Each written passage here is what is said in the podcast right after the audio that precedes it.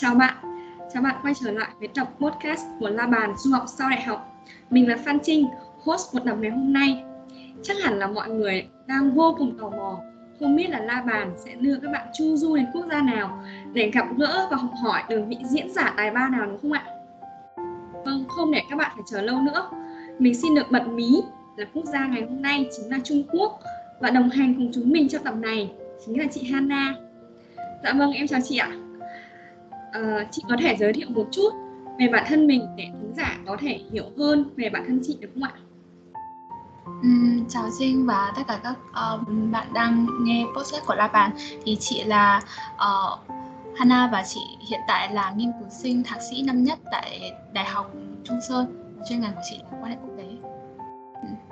Em rất là cảm ơn vì chị đã dành một chút thời gian để đến chia sẻ cùng với La Bàn trong ngày hôm nay. Thì uh, em như em được biết là em thông tin là chị đã đỗ Phật U nhưng mà sau đó chị đã có một cái quyết định khá là táo bạo là chị quyết định đi du học ngay từ bậc đại học. Và hiện tại thì chị vẫn đang học thạc sĩ tại Trung Quốc. Thì không biết là có một cái lý do nào hay là có một động lực nào đã thôi thúc chị là không chọn lựa chọn học đại học Việt Nam mà lại chọn là học ở Trung Quốc không ạ? Ừ. Ờ, thực ra là mọi người đều nghĩ như vậy, mọi người đều nghĩ là chị chọn Trung Quốc là một quyết định rất là liều, rất là táo bạo.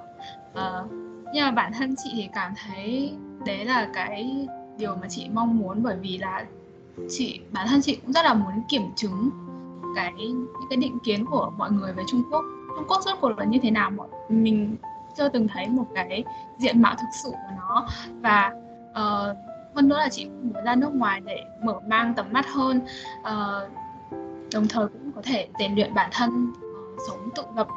Và uh, đồng thời chị cũng có được một cái sự ủng hộ nhất định từ gia đình. Thế là chị uh, rất muốn được ra nước ngoài. Trung Quốc vậy thì uh, nghĩa là em thấy cái sự uh, bắt đầu của chị là một cái là vì niềm cái sự ao ước và cái sự rất là mong muốn có thể được trải nghiệm môi trường học tập ở nước ngoài thì ờ, không biết là khi mà chị sang Trung Quốc ấy thì chị có gặp khó khăn gì từ những cái ngày đầu tiên không ạ? Thực ra từ những ngày đầu tiên thì cái rào cản lớn nhất của chị là rào cản ngôn ngữ.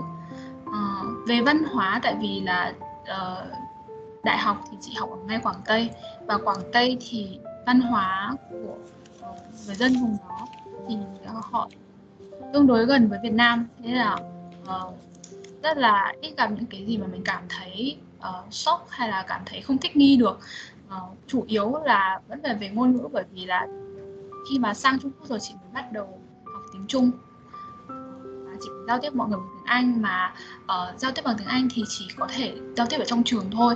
Còn ra ngoài thì đa phần mọi người đều không biết tiếng Anh à, thế là uh, khi mà giao tiếp với mọi người thì rất là khó khăn. Ờ, mình chủ yếu là dùng ngôn ngữ cơ thể nếu mà thực sự là không thể diễn đạt được nữa. Thực sự là em cũng là một người học ngoại ngữ và cái em cũng đã sử dụng ngoại ngữ để học cái môn chuyên ngành của em. Thì thật sự em cảm thấy là cái việc mình ngôn ngữ mình học được trên sách vở và ngôn ngữ mình áp dụng được ngoài đời lại là một cái cách biệt hoàn toàn khác nhau, thì không biết là chị có thể chia sẻ cho bọn em một cái tip nào để có thể giao tiếp cũng như là thích nghi được với việc ở Trung Quốc như vậy không ạ? Thực ra khi mới sang mà cái kỹ năng nói của em chưa thực sự tốt ấy, thì thực ra mình nên mình nên đi ngược lại cái nỗi sợ đấy mình nên khắc phục cái nỗi sợ đấy bằng cách mình đi ra nói chuyện với, mình mình thẳng thắn chấp nhận cái việc mình là người nước ngoài và mình giao tiếp không được tốt và mình phải uh, thúc đẩy cái cái khao khát muốn được biết muốn được uh, học hỏi từ những người dân bản địa của mình. Uh, ví dụ là mình đi ra chợ và mình đi mua đồ hay gặp ai đó đi bất cứ gặp ở đâu gặp người Trung Quốc thì mình đều có thể uh, hỏi họ. Uh, ví dụ như là em đi chợ chẳng hạn thì em có thể hỏi uh, em không biết cái loại rau hay cái loại quả này gọi là gì em có thể hỏi thẳng cô bán hàng. Thật sự là không cần phải ngại. Nhưng mà càng ngại thì cái thời gian mình uh, có thể thích nghi được thời gian mình có thể học thêm được tích lũy thêm được kiến thức nó lại càng phải kéo dài ra. Còn nếu mà mình thực sự là không ngại bỏ cái tôi xuống bỏ cái tự tôn xuống và uh, thúc đẩy bản thân không ngừng ham học hỏi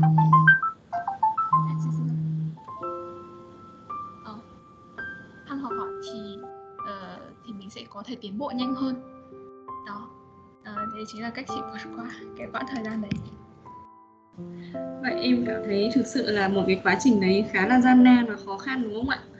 Vậy thì có lúc nào trong trong khoảng thời gian đấy mà chị cảm thấy mệt mỏi không ạ?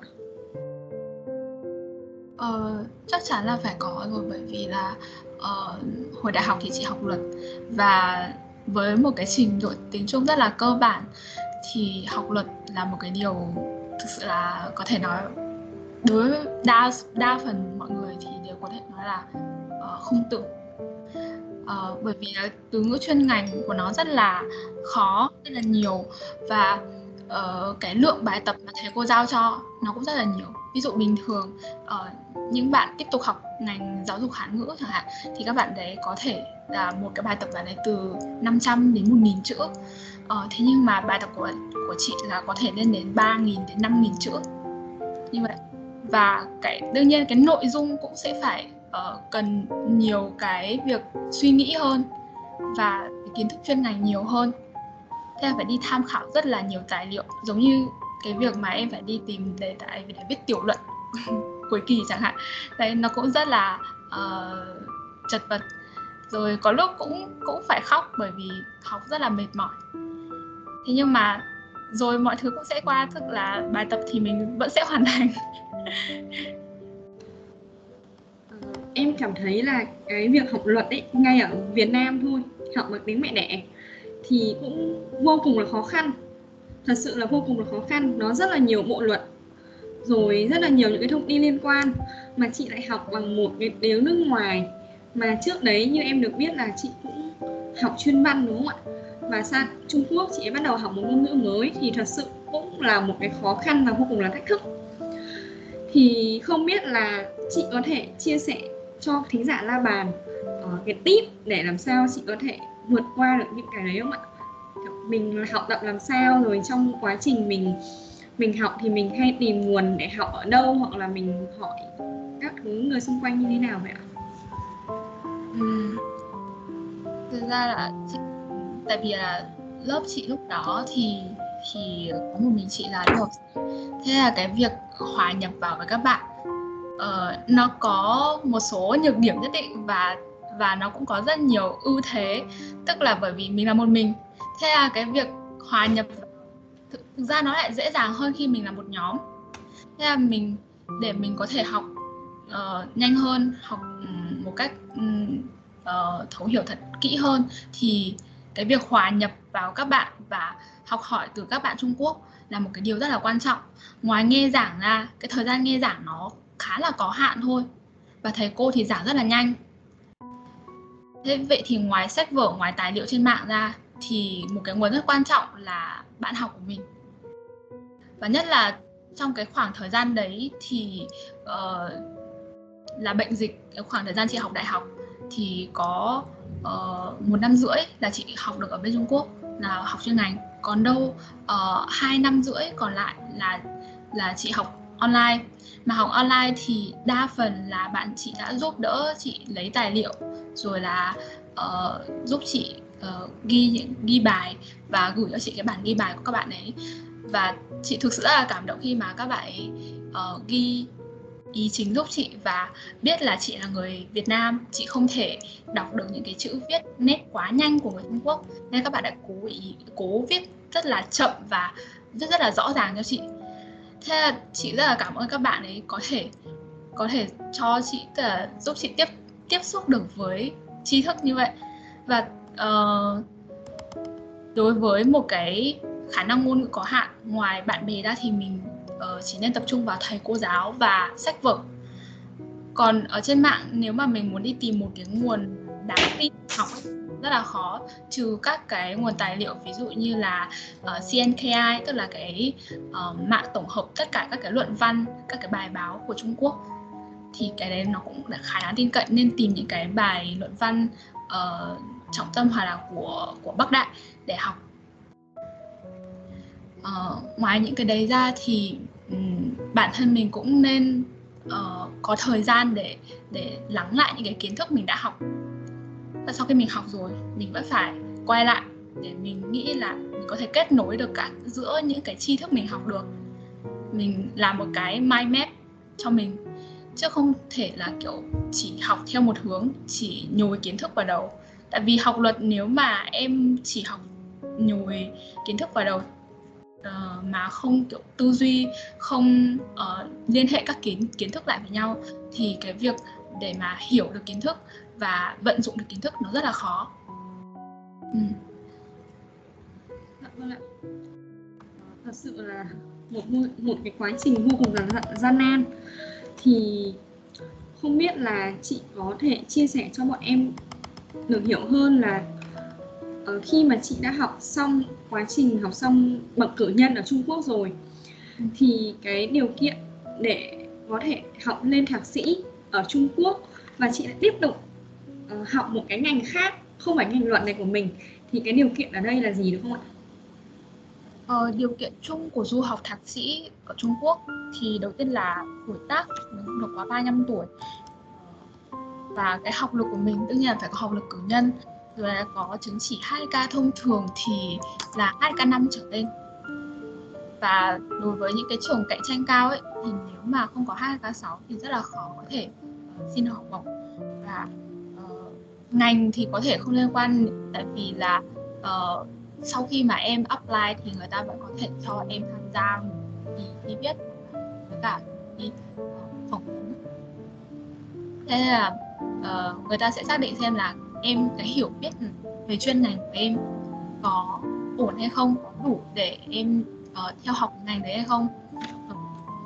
Thế là nó sẽ phụ thuộc vào cái khả năng tích lũy cái vốn kiến thức chuyên ngành của mình. Nếu mà mình muốn đổi sang một ngành khác thì mình phải chắc chắn rằng mình có đủ kiến thức chuyên ngành để có thể tiếp tục học lên bậc thạc sĩ ở cái ngành đấy. Uh, đương nhiên là với trong cái tầm hiểu biết của mình thì mình cảm thấy mình có thể học được sẽ có thể uh, apply. Đối với chị thì chị cảm thấy là cái ngành quan hệ quốc tế là ngành chị hứng thú và chị cũng khá là quan tâm những cái và những cái chủ đề nghiên cứu liên quan đến quan hệ quốc tế. Thế nên là uh, và chị cũng đã qua được cái các thầy cô các thầy cô cũng sẽ hỏi những cái vấn đề chuyên ngành. Thế là mình uh, thực sự không lo về việc mà trái ngành nếu mà mình thực sự yêu thích và thực sự quan tâm đến cái chuyên ngành đó. Dạ vâng ạ. Vậy thì không biết là trong quá trình chị apply như vậy ạ, thì với một chuyên ngành mới thì chị có gặp khó khăn gì trong quá trình apply không ạ?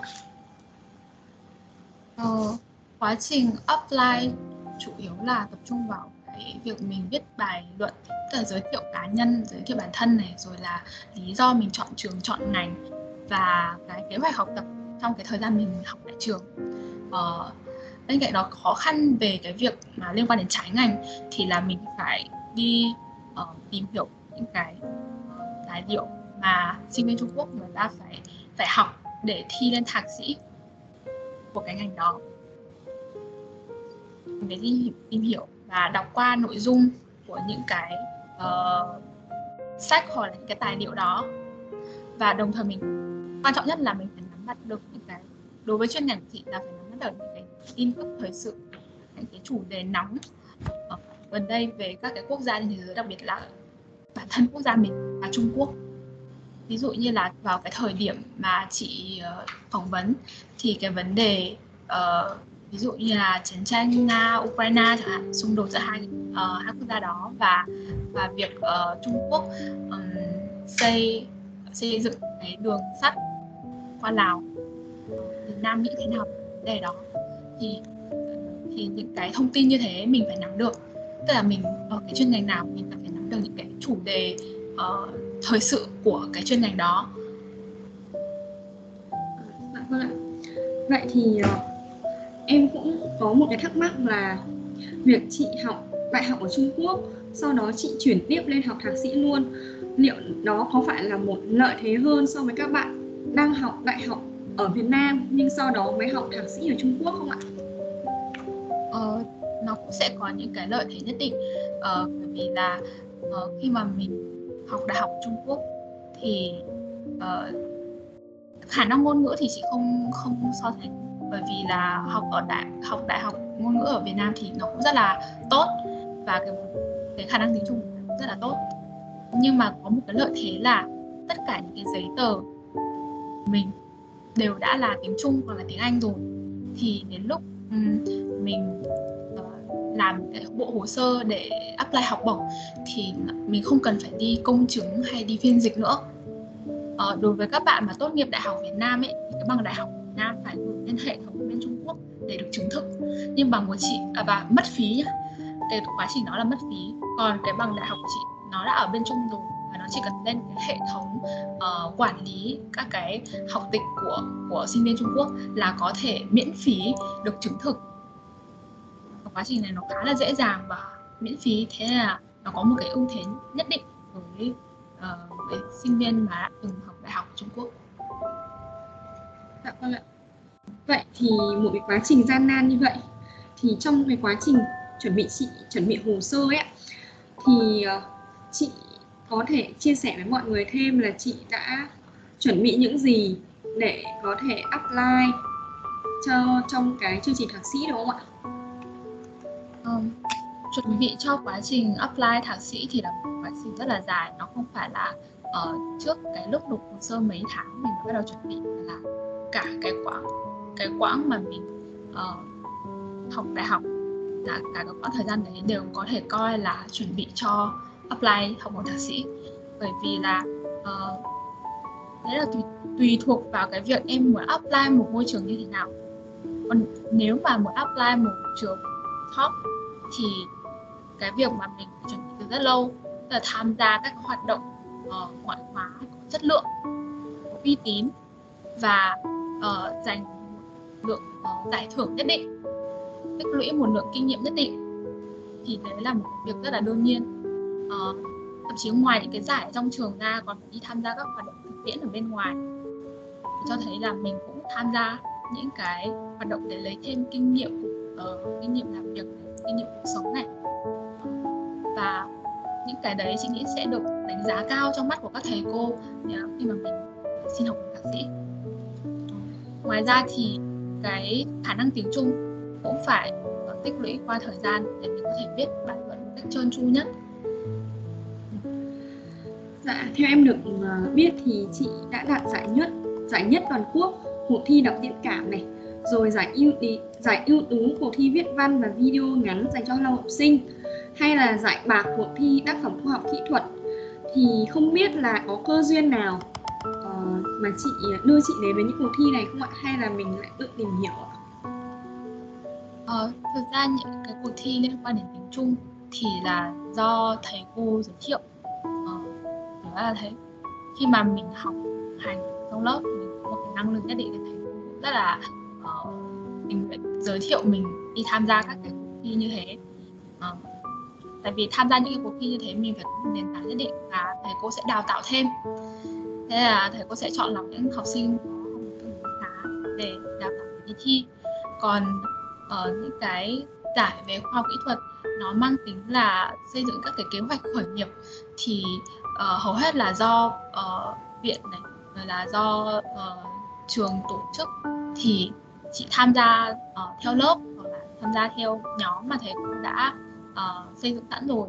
Uh, và vào đó và hợp tác với các bạn để làm thì là do uh, viện giới thiệu và các cái uh, tại vì trường là ở quảng tây thế là các cái hạng mục này nó có, có cái thiên hướng là uh, đỡ là uh, nâng cao cái quan hệ của Trung Quốc và Đông Nam Á.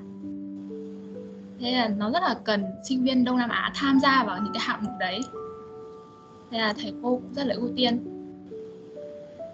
Dạ vâng ạ. Thì em thấy là chị đã đạt giải bạc trong cuộc thi khoa học kỹ thuật. Và trước đây thì chị cũng đã là sinh viên văn này rồi chị cũng là sinh viên học về ngôn ngữ này rồi sinh viên học về luật này thì không biết là khi chị tham gia về một cuộc thi về kỹ thuật như thế thì có một cái gì đấy mà bị khó khăn hay là thử thách đối với bản thân mình không ạ? Ừ. Ờ, thực ra khi mà chị tham gia cái hạng mục này thì chị làm uh, leader của nhóm và cái hạng mục này là xây dựng một cái app uh, dạy học tiếng Trung. Uh, tuy nhiên về mặt kỹ thuật là chị sẽ phải nhờ uh, các bạn các member trong nhóm có cái kỹ năng đó. Uh, thế là làm leader không có nghĩa là mình phải uh, nắm được tất cả các, các cái kỹ năng mà thành viên mình phải có hoặc là kỹ năng tất cả những kỹ năng xây dựng cho cái dự án của mình mà chủ yếu là kỹ năng lãnh đạo và phân phối nhiệm vụ tự bản thân mình cũng phải uh, có một cái kỹ năng viết nhất định tại vì uh, ở cái cuộc thi này thì chủ yếu là nó đánh giá mình qua uh, qua cái dự án uh, bản dự án mà mình nộp lên cho ban tổ chức. Thế là uh, chị cũng được các bạn uh, member rất là giúp đỡ rất là nhiều. Nên rất là cảm ơn các bạn ấy đã hợp tác. Thế nên là chị mới có để có được cái thành tích như vậy như bây giờ. Ừ. Dạ, vậy thì em nghĩ rằng từ những cái cuộc thi đó và từ những cái giải thưởng đó thì cũng là một phần quan trọng không thể thiếu cho cái phần CV app phần thạc sĩ của chị đúng không ạ? Ờ, vậy thì ờ, chị có một số lời khuyên nào dành cho những bạn mà học đại học đang có ý định đi du học thạc sĩ về những việc nên làm để cải thiện cái hồ sơ của mình được không ạ? Ờ. Bất kể là các bạn uh, đối với các bạn ừ, đi uh, có ý định đi du học thạc sĩ hay là những bạn có ý định đi làm thì chị nghĩ là cái quá trình mà uh, nâng cao bản thân quá trình uh, tích lũy thêm kinh nghiệm bất kể là kinh nghiệm học tập này diễn này thì đều rất là quan trọng. Ờ, chỉ cần bất kể bạn muốn đi theo cái phương hướng nào thì chỉ cần bạn luôn nỗ lực cố gắng để tích lũy thêm kinh nghiệm tích lũy thêm tri thức thì đến lúc mà cái cơ hội đến hoặc là đến lúc mà em có một cái mong muốn là đi du học hay là đi làm hay bất kể một mong muốn gì đó thì em đều sẽ có đủ kỹ năng để làm những cái việc đó. Thế nên là uh, chị luôn khuyên uh, những cái bạn trẻ hơn chị xung quanh chị là uh, em nên uh, không ngừng cố gắng không không ngừng tích lũy. Đừng có nghĩ là mình hôm nay mình uh, có thể uh, thảnh thơi có thể uh, giải trí ở đây là uh, mai sau mình nghiễm nhiên sẽ đỗ hay là sẽ làm được một gì đấy. Có thể hôm nay cái cơ hội đó nó chưa đến với mình.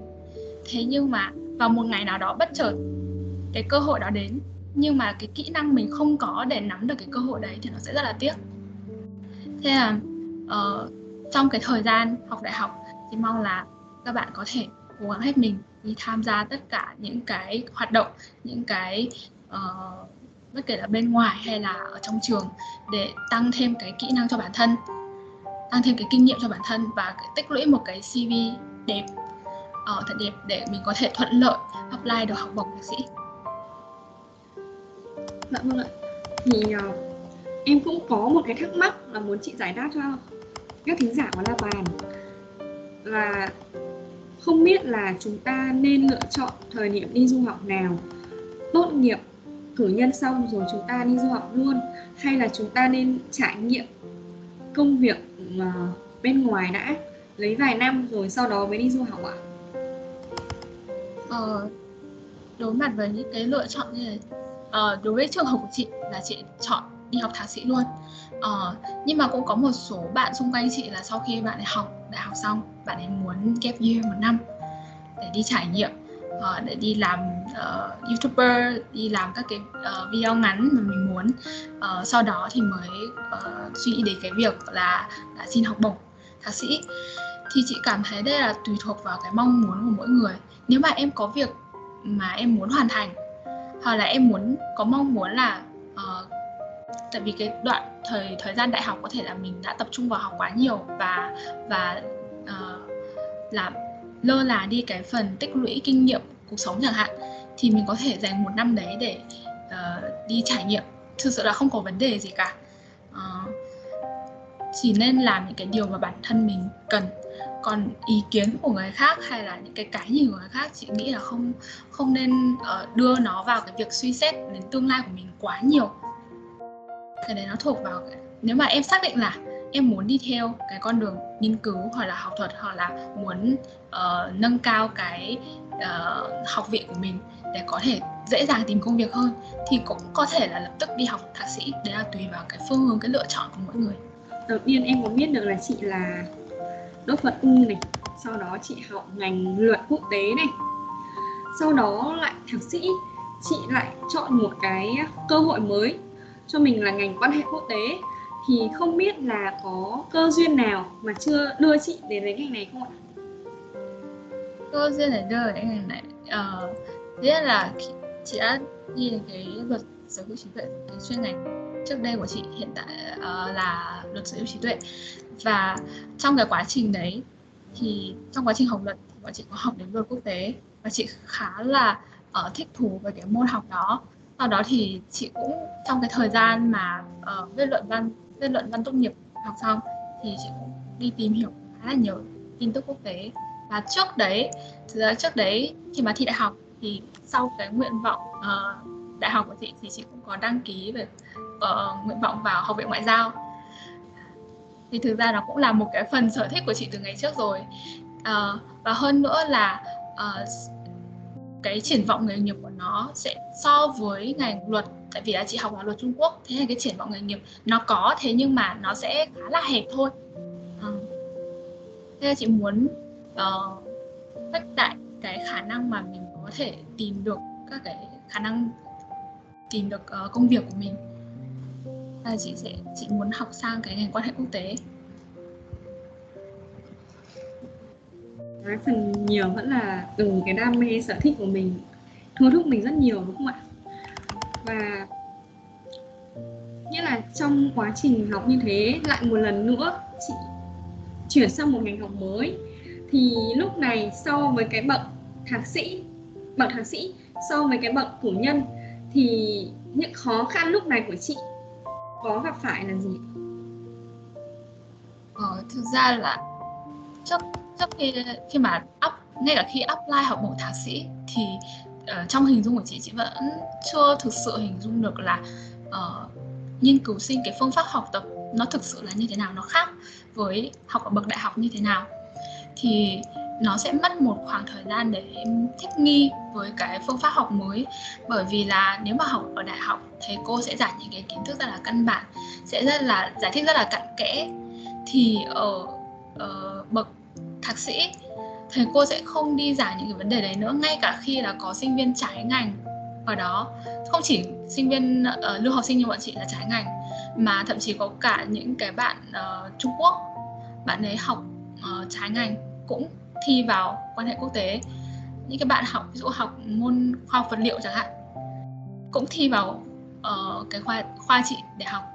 Thì ngay cả khi mà trong lớp cũng có rất nhiều sinh viên trái ngành thì thầy cô cũng không sẽ không giảng lại những cái kiến thức căn bản mà chủ yếu sẽ tập trung vào cái phương pháp nghiên cứu.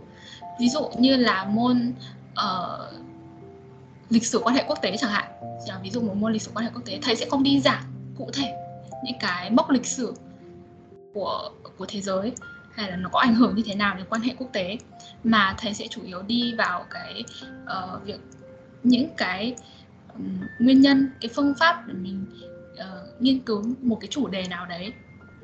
Ờ, mình nên đi từ góc độ nào và cái cách nhìn vấn đề của mình cách tư duy vấn đề của mình rồi là cách nhìn lịch sử như thế nào. Chủ yếu là như thế. Thế nên là cái kiến thức căn bản thì thầy sẽ khuyên mình lên ừ, về tự đọc tự đọc sách tự nghiên cứu. Thế là học nghiên cứu sinh ở cái giai đoạn nghiên cứu sinh thì tự học là cái kỹ năng cần thiết cho mỗi người. Thế nên là nếu mà em cảm thấy cái kỹ năng tự học của mình khá là ổn, thì có thể tiếp tục học. Lên bậc thạc sĩ đấy nó sẽ là ưu thế rất là lớn của mình.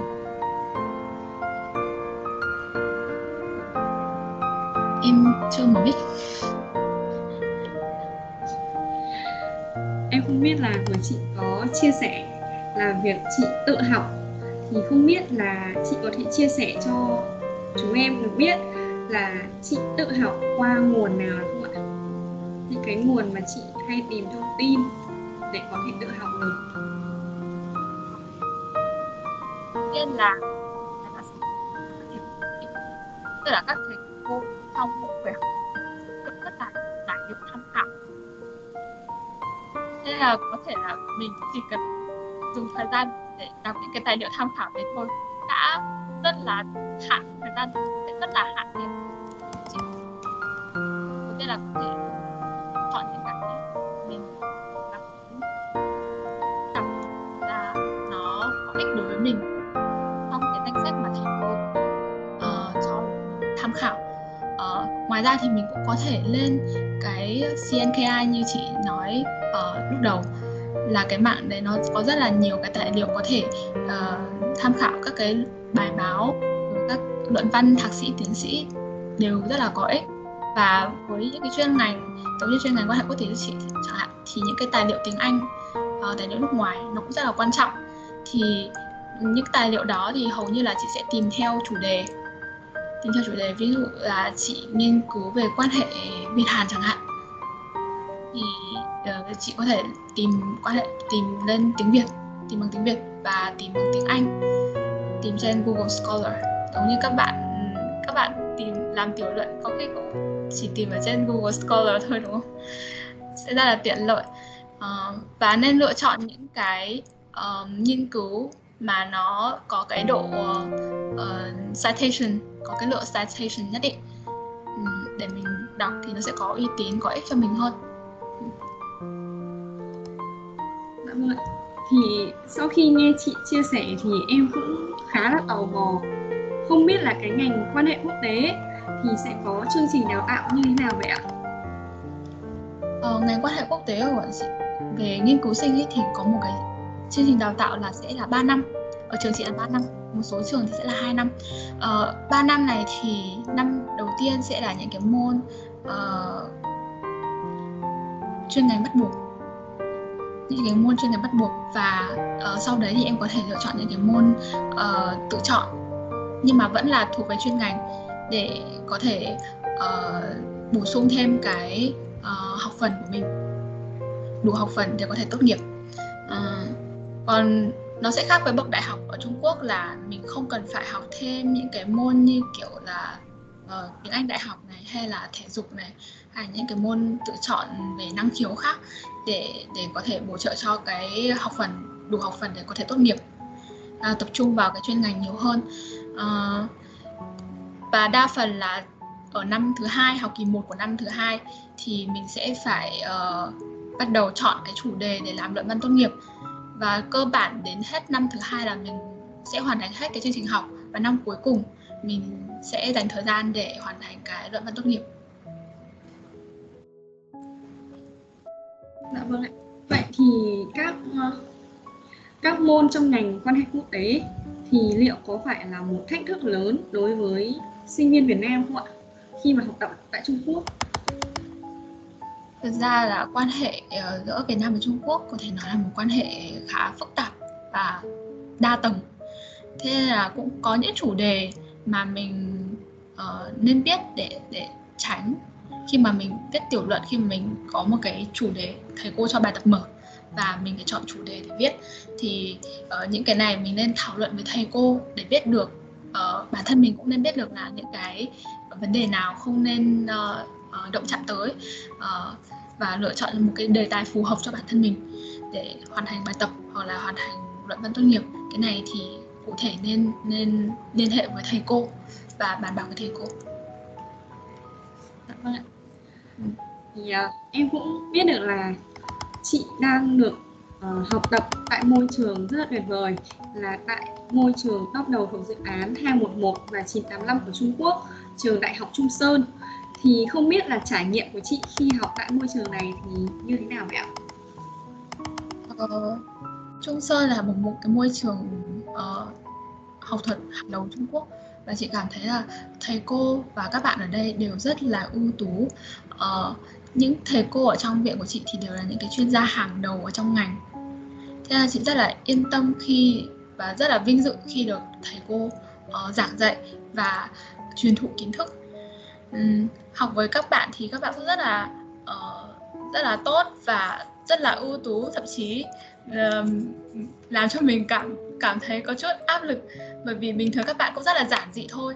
Thế nhưng mà khi mà các bạn ở trên lớp các bạn phát biểu ý kiến thì cảm thấy tư duy các bạn ấy rất là sâu sắc. Và uh, cái nhìn của bạn ấy các bạn ấy rất là bao quát cái hiểu biết cũng rất là rộng. Thế là trong một cái môi trường như thế thì cái việc thúc đẩy bản thân mình tiếp tục học tập và nâng cao bản thân mình có một cái động lực rất là lớn. Dạ vâng thì ờ, không biết là em đang rất tò mò không biết là cái quá trình đánh giá ấy, cái mùa thi của nó thì sẽ chia ra làm các bài thi. Giống như là ở bậc đại học hay là sẽ làm các bài tập lớn các bài luận rồi bài nghiên cứu nhiều hơn ạ? Uh, chủ yếu của mình sẽ làm những cái bài nghiên cứu bài tiểu luận. Mình sẽ viết tiểu luận cho các uh, môn để uh, đánh giá cuối kỳ. Và uh, có một số thầy cô sẽ yêu cầu sẽ có những cái bài tập nhỏ ở trong quá trình dạy học. Ví dụ như là kỳ vừa rồi thì chị, chị sẽ có những cái bài thuyết trình này uh, bài uh, viết nhỏ để nộp lên cho thầy. Vậy uh, ở trong cái môi trường mà toàn là những người xuất sắc như thế thì trong cái mùa thi cử ấy thì chắc hẳn là chị cũng sẽ gặp những cái áp lực nhất định đúng không ạ? Vậy thì chị có thể chia sẻ cho các bạn làm sao để chị vượt qua được khoảng thời gian đấy không ạ? Thực ra thì cái áp lực đồng trang lứa nó là cái áp lực trong cả cái quá trình học luôn. Nhất là khi mà trên trên lớp và nghe các bạn ấy phát biểu ý kiến tức là không phải là một cái uh, ý kiến mà đã có chuẩn bị từ trước mà uh, ngay tức khắc thầy vừa hỏi và các bạn đã trả lời và có một cái và các bạn ấy tư duy logic rất là nhanh và rất là ờ, uh, từ cái logic của bạn ấy rất chặt chẽ và hiểu biết rất là rộng. Thế là tạo cái tạo một cái áp lực vô hình và rất là nặng nề cho bản thân cho cho những lưu học sinh như chị. Và thậm chí là trong cái lớp uh, trong một tiết học thì khi mà bạn chị bạn cố lớp của chị cũng là lưu học sinh vừa tham gia cái lớp đó và vừa nghe các bạn ấy thuyết trình một buổi thôi bạn ấy đã muốn từ bỏ. nào mà từ bỏ trung sơn bởi vì áp lực rất là lớn. Thế nhưng mà sau đấy thì bọn chị đều có thể vượt qua bởi vì uh, theo chị nghĩ là bởi vì cái xuất phát điểm và cái quá trình học tập của uh, lưu học sinh và các bạn Trung Quốc đều uh, không giống nhau. Thế nên là mình không cần nặng nề quá là so sánh bản thân mình bắt buộc bản thân mình phải phải bằng với uh, với các bạn Trung Quốc được. Ừ, người ta rất là giỏi. Thế nhưng nếu mà mình uh, cảm thấy quá là áp lực về cái điều đó nó không chỉ tạo nên một cái tâm lý tiêu cực mà nó sẽ sinh nảy sinh ra một cái tâm lý đố kỵ. Và đấy là một cái tâm lý cạnh tranh rất là không lành mạnh. Thế là mình nên nghĩ là mình nên cố hết sức trong cái phần khả năng của mình. Ờ, mình cũng có những cái lợi thế có thể phát huy được. Ví dụ lợi thế về ngôn ngữ lợi thế về hiểu biết về quốc gia uh, quốc gia của mình mình có thể tận dụng những cái lợi thế đấy để đi làm những cái điều mà mình có ưu thế, phát triển những cái ưu thế đó. Nên mình không nhất thiết phải là bắt buộc phải đi so sánh với các bạn nó bắt buộc phải phải bằng hoặc là phải hơn người ta. Đấy là một cái tâm lý không nên có. Ừ. Vậy là cái cốt lõi ở đây là mình nên tự điều chỉnh lại cái cảm xúc và tự ờ, biết là mình phải cần gì và điểm mạnh của mình ở đâu để mình từ đó là mình phát huy và cũng như là thích nghi trong một môi trường sống mới đúng không ạ? À, dạ vâng ạ. Thì ờ, chị chị cũng có học thêm một thứ tiếng mới, chị có được những tiếp xúc những cơ hội tiếp xúc trong một cái nền văn hóa mới thì không biết là từ những cái cái điều mới mà mang lại cho chị đó thì chị có thêm những cái trải nghiệm gì và có cơ hội gì mang đến cho chị không ạ? Ừ. Thực ra khi mà mình biết một cái thứ tiếng mới bất kể là mình ở trong nước hay đi ra nước ngoài thì đều sẽ là một cái lợi thế vô cùng lớn bởi vì cái nguồn tư liệu bằng tiếng Trung và những cái câu chuyện, những cái ờ, thứ mà mình có thể đọc, có thể nghe, nhìn bằng tiếng Trung, nó rất là phong phú và nó có thể giúp tiếng Trung có thể giúp cho mình tiếp xúc với một thế giới một vũ trụ mới. Mình có thể hiểu biết về người Trung người ta đang làm gì cuộc sống của người ta như thế nào. Và uh, thực sự được trải nghiệm cái cuộc sống ở bên này thì cũng là một cái trải nghiệm rất là tuyệt vời bởi vì cuộc sống ở bên Trung Quốc um, nó không như là ờ, uh, đa phần người Việt Nam uh, đời bố mẹ mình tưởng tượng là ôi Trung Quốc uh, là khẩu Trung Quốc um, khổ Trung Quốc bị uh, Ờ, ngu muội hay thế nào đó. Mà nó là một cuộc sống rất là khá tiện lợi bởi vì người ta đi ra đường người ta không cần phải cầm tiền mặt như mình nữa. Cái thực ra bây giờ mình cũng có trả tiền bằng QR code thế nhưng mà nó không phổ biến được như ở bên Trung Quốc. Ờ, à, thế là cuộc sống ở bên đó bất cứ một cái gì mình chỉ cần một cái điện thoại ở trong tay là mình gần như có thể xử lý tất cả các vấn đề trong cuộc sống. Nó rất là tiện lợi. Thế là uh, nó cũng đem lại những cái cơ hội uh, mới cho bản thân chị. Là quen biết được các thầy cô và thường thường thì các thầy cô ở trong các trường đại học thì có cái mối quan hệ với bên ngoài các cái hiệp hội rồi là các cái công ty tư nhân ở bên ngoài cũng rất là quan hệ rất là rộng.